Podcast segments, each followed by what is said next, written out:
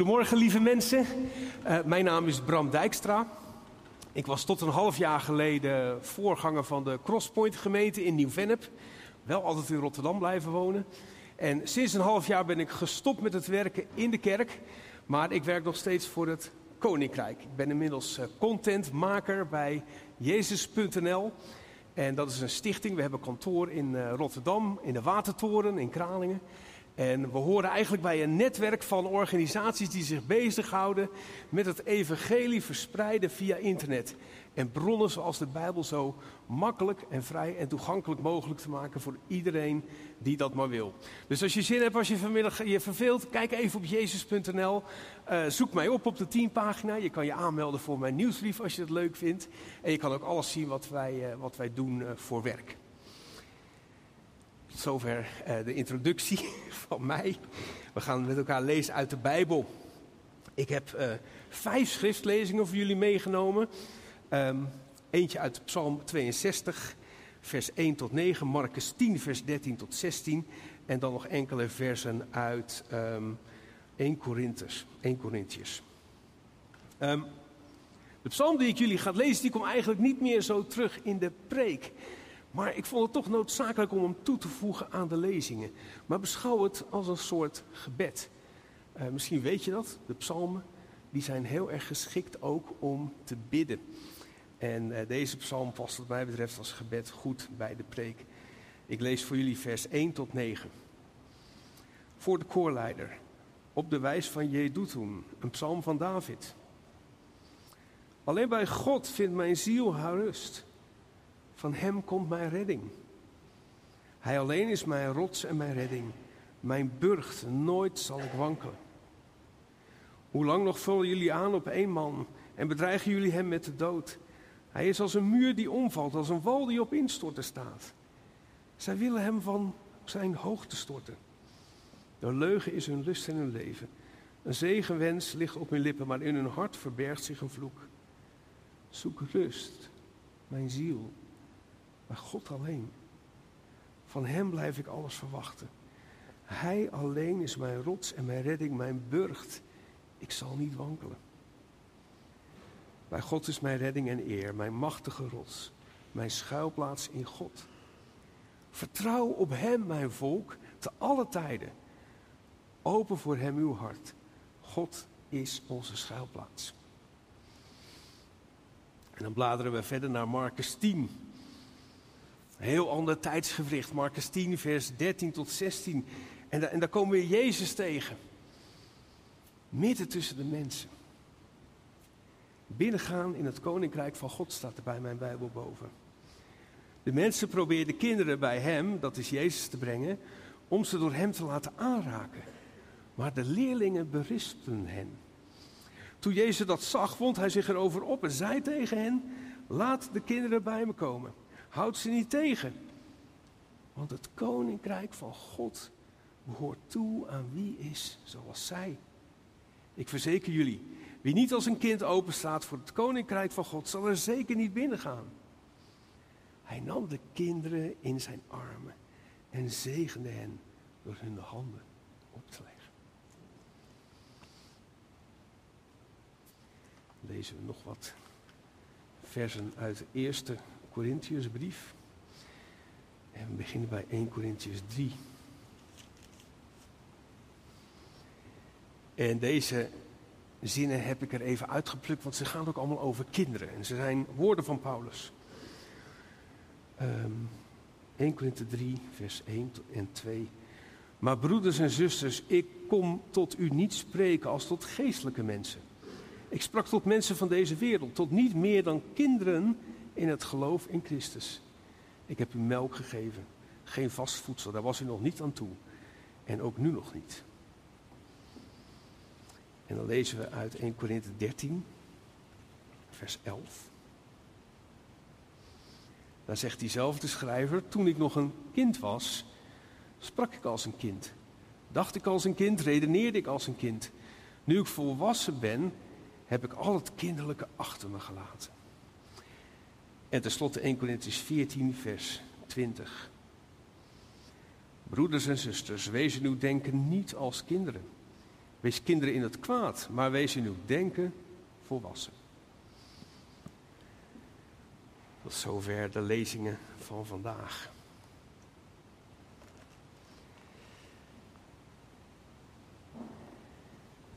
Lieve mensen, lieve broeders en zusters. Op uh, Netflix staat een serie die ik aardig gebingewatcht heb, uh, moet ik eerlijk toegeven, voor de 40 dagen tijd natuurlijk. En die heet Comedians in Cars Getting Coffee. Oftewel, uh, komieken in karren aan de koffie. En, en, dat is het ook, meer niet. De beroemde Jerry Seinfeld haalt even zo beroemde collega's en vrienden op in allerlei klassieke auto's en gaat dan ergens met ze koffie drinken. En uiteraard komt er dan een heel gesprek op gang. Het is ongeveer hetzelfde als je twee dominees in één ruimte zet. Nou, als je twee komieken in één ruimte zet, dan gebeurt dat ook. Vaak hebben ze het natuurlijk over auto's en over koffie, maar ook heel vaak gaan ze snel op een diepere laag. Eén aflevering in het bijzonder, die bleef me bij. En dat kwam door een verhaal dat er werd verteld door een van de gastkomieken. En die bracht me heel erg aan het denken over het onderwerp van vandaag. Was een aflevering met talkshow-host uh, Jay Leno. En hij vertelde bijna tussen neus en lippen door het volgende verhaal aan Jerry Seinfeld. Ik heb het een beetje voor ons gecontextualiseerd. Op een dag lopen er twee goede vrienden samen door de polder. Lekker door het grasland heen. Opeens, terwijl ze zo zijn aan het lopen, trekt die ene vriend die andere aan zijn mouwen. Die zegt, pas op man, het is een heel groot gat. Je was er zo ingekukeld. En ze lopen er naartoe en het is inderdaad een uh, groot diep gat. Dank je wel dat je me hebt gered, uh, goede vrienden. Maar uh, hoe diep zou dat gat zijn, denk je? Nou, zegt die ander, uh, als je er even wat in gooit, een steentje of zo, of, of, of een iets groter steentje, dan, dan hoor je vanzelf, dan kun je aftellen wanneer die op de bodem valt en dan weet je ongeveer hoe diep dat, dat gat is. Nou, helemaal prima. Ze gaan naar iets op zoek en, en ze vinden wel een modderkluit of een graspoel, maar niet echt een steen. En dan zien ze opeens op een paar meter afstand van dat gat een aanbeeld liggen. Een oud, roestig aanbeeld. Nou, iets groter dan ze in gedachten hadden, maar, ze slepen het naar het gat toe en ze gooien het erin.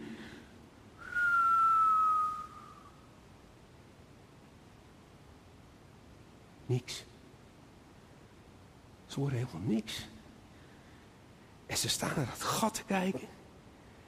En opeens horen ze geklepper van een schaap in de verte komen. En ze zien het schaap ook aankomen rennen, keihard. Grote ogen, hard aan het mekken. Zo dat gat in. En ze kijken naar het gat. En ze kijken naar elkaar. En dan ineens horen ze een stem uit de verte. Grietje, Grietje. En, en dan komt er tussen de bomen door een, een boer aangelopen. Vriendelijke boer, geen blokkeerboer, vriendelijke boer. Komt aangelopen en die ziet die twee mannen en, en die boer die zegt... Hebben jullie mijn schapen Grietje toevallig ook gezien? Ik ben haar kwijt.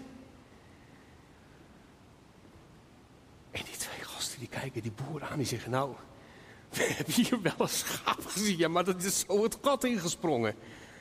Ah, zegt die boer, dat kan nooit mijn grietje zijn. Die zat stevig vast aan een aanbeeld.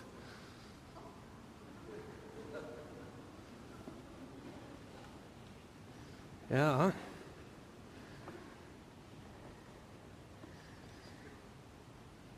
Maar nu de vraag. Tenminste, die het bij mij opbracht, ook deze, dit verhaal, deze mop. In hoeverre zou dat aanbeeld wel eens metafoor kunnen zijn voor mijn geloof, of misschien wel jullie en ons geloof? Want heel veel mensen, ik hoop dat je nog fonkelnieuw en fris en fruitig bent in de kerk, maar heel veel van ons zijn opgevoed in een cultuur en met wat ik inmiddels een aanbeeldgeloof ben gaan noemen. He, geconstrueerd uit een set van hele of halve zekerheden en waarheden. Waar je als het ware heel erg stevig aan vast moet houden. Dat als je loslaat, dan gaat er van alles mis. En ik denk dat jij en u en ik allemaal wel eens van die aanbeeldgeloofstellingen in ons leven hebben gehad. Ik dacht er net ook even aan. Als je nou niet vast in deze 40 dagen tijd, ben je dan wel een goed christen? Of, of als het je niet lukt om stille tijd te houden, ben je dan nog een goed christen? Of als je maar heel weinig Bijbel leest, kan het woord dan nog wel voor jou leven? Nou ja, dit, soort dingen bedoel ik. Ik ga er straks ook nog een van mijzelf noemen. Een aanbeeld geloof is een heel uh, stevig vast geloof. Een geloof in een persoonlijke, onveranderlijke God. Ja, dat is er dan wel weer goed aan. Maar, maar, maar uh, uh, de waarheid van dat geloof kan en behoort niet bevraagd te worden. Want dan stort de boel in. Standvastigheid is troef. En op alle geloofsvragen moet zoveel mogelijk eenduidig antwoord gegeven worden. Niet van ik weet het niet of daar moet ik nog even over nadenken. Nee, dat moet je echt voor elkaar hebben. En een meerkleurige interpretatie van het geloof, dat brengt alleen maar onbestendigheid met zich mee. En onwrikbare zekerheid is nu net het fundament van dit aanbeeldgeloof. Het, het is een soort voor wat hoort wat systeem. En je stopt er wat in en je krijgt er wat uit. Dat is de impliciete afspraak. Als ik nou maar dit en dat en dat, dan doet God wel, God wel zus en zus en zo. En een, een aanbeeldgeloof is niet per definitie slecht. De boer heeft het schapen met alle goede intenties aan vastgemaakt. En zoals degene die jou en mij voorging en me misschien wel begeleiden in het geloof, dat ook vast met goede intenties hebben gedaan. En het aanbeeld zorgt dat het schaap veiligheid en zekerheid kent. Het kan niet te ver afdwalen. De boze buitenwereld laat zich als het goed is niet al te veel aandienen. In de omgeving van het aanbeeld is het goed toeven. Daar heeft de boer wel voor gezorgd. Vers, graf, uh, vers gras, een, uh, beschutting. En af en toe komt hij zelf langs om voor je te zorgen. Zolang er niks misgaat, is het goed toeven bij dat aanbeeld. Het is machtig en zwaar. Een soort sterke rots. Totdat het dus wel misgaat. Totdat het onmogelijke gebeurt. Totdat de grond onder je voeten zich opent. En in één klap dat aanbeeld zijn kracht en statuur verliest. Maar, maar je meetrekt als het ware. Eerst was het nog een houvaste rots in de branding. En nu is het een lode last die je meetrekt in die diepte. Zoals met dat schaap in het verhaal.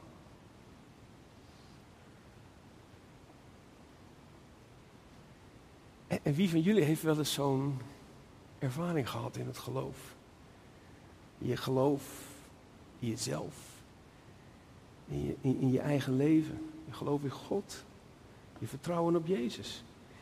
Dat er iets gebeurde in je leven dat de constructie van jouw geloof helemaal deed schudden en misschien wel deed instorten. Nou, ik had nog beloofd een voorbeeld uit mijn eigen leven te noemen. Ik heb heel lang dit aanbeeldgeloof gehad.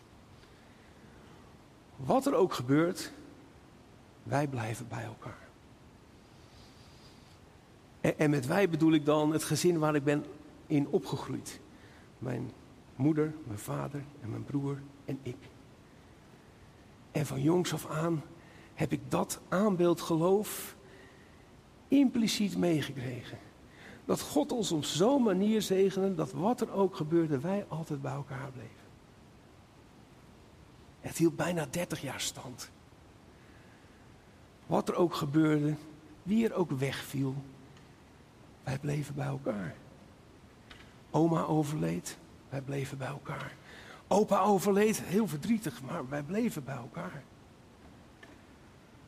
Totdat wij niet meer bij elkaar bleven. Totdat mijn vader ziek werd. En, en niet meer beter werd. En, en wij afscheid moesten nemen. En het aanbeeld van mijn geloof een diepe duisternis inviel. Want dit was toch niet de afspraak.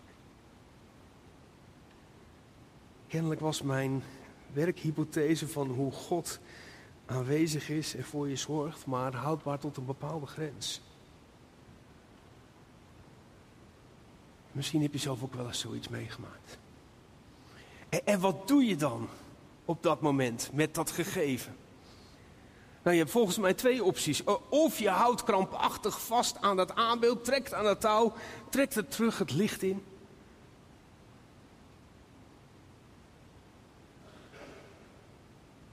Of laat je je door meeslepen de diepte in. Snij je het touw als het ware door, laat je dat aanbeeld maar lekker vallen. Inclusief alles wat er goed aan was. Het is dus veel meer smaken lijkt het niet te zijn. Mee de diepte in of lossnijden. En, en wat doe je dan? Houd je vast of laat je los? En wat verlies je met beide opties?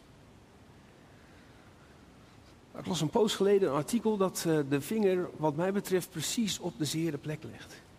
Het heette How to Deconstruct Your Faith Without Losing It. Oftewel, hoe deconstrueer je geloof zonder dat je het verliest? Of in termen van vanmorgen, hoe laat je dat aanbeeld los zonder dat je het kwijtraakt?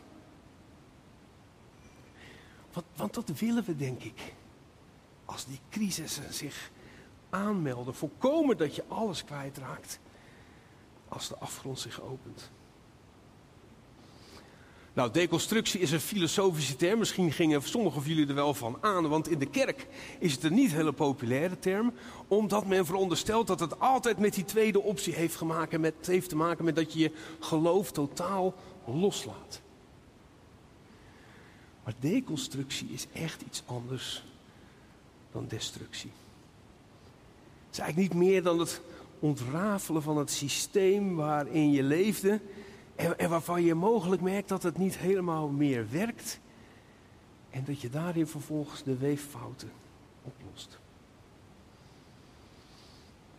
Ongeveer 44% van de gelovige mensen, ook in deze gemeente, gaan vroeg of laat een keer zo'n soort transitie door.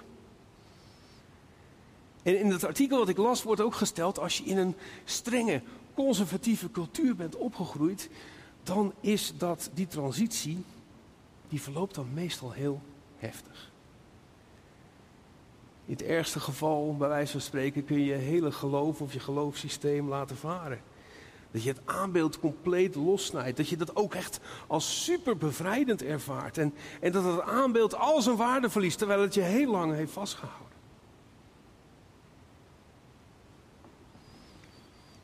Maar ook als je, als je die middenweg van deconstructie gaat, wil dat zeker niet zeggen dat het altijd maar makkelijk is. Het is nooit iets waar je op zit te wachten.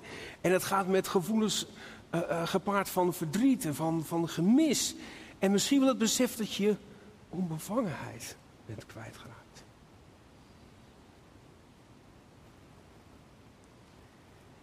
Toch, als je de Bijbel leest, en, Paulus noemt dit dus vaak in die brief aan die Corinthiërsgemeente.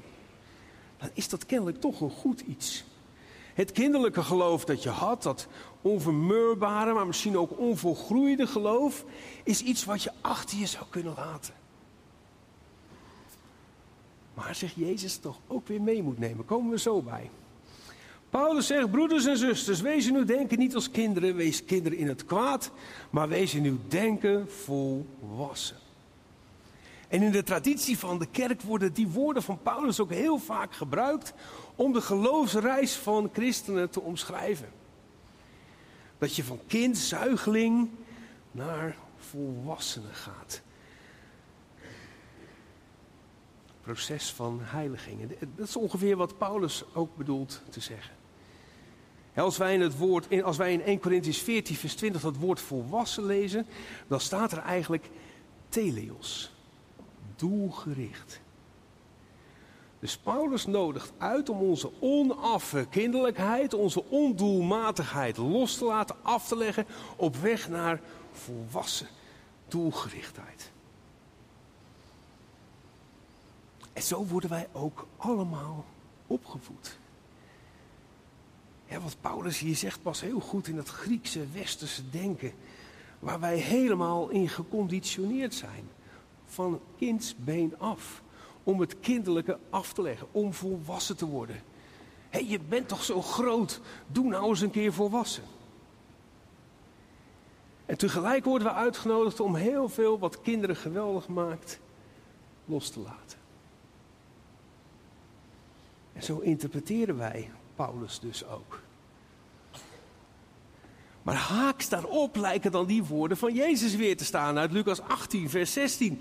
Laat de kinderen bij me komen, want het koninkrijk van God behoort toe aan wie is zoals zij, zoals kinderen. Niet aan volwassenen, aan grote mensen, maar aan kinderen geeft hij zijn koninkrijk. Hoe zit het dan allemaal? En ik denk dat Jezus het natuurlijk gewoon veel beter kan verwoorden dan, dan Paulus, die zeker die gave ook heeft.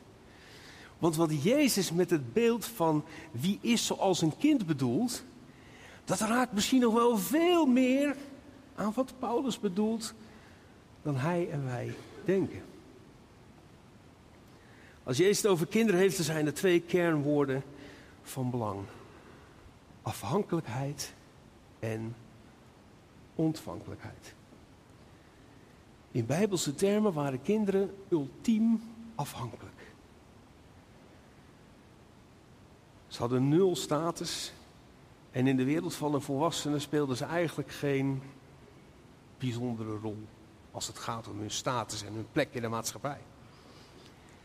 Zelfs in het Nieuwe Testament is men niet bepaald geneigd om kinderen op een voetstuk te zetten. kind heeft geen macht. Het heeft zelfs in die tijden een status die je gelijk zou kunnen stellen aan een slaaf. Galaten 4, vers 1.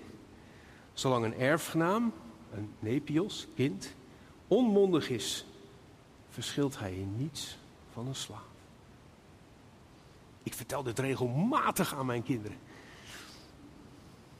Nee hoor, die zijn, die zijn gelukkig mondig genoeg. Maar kinderen in de Bijbel zijn de vleesgeworden afhankelijkheid.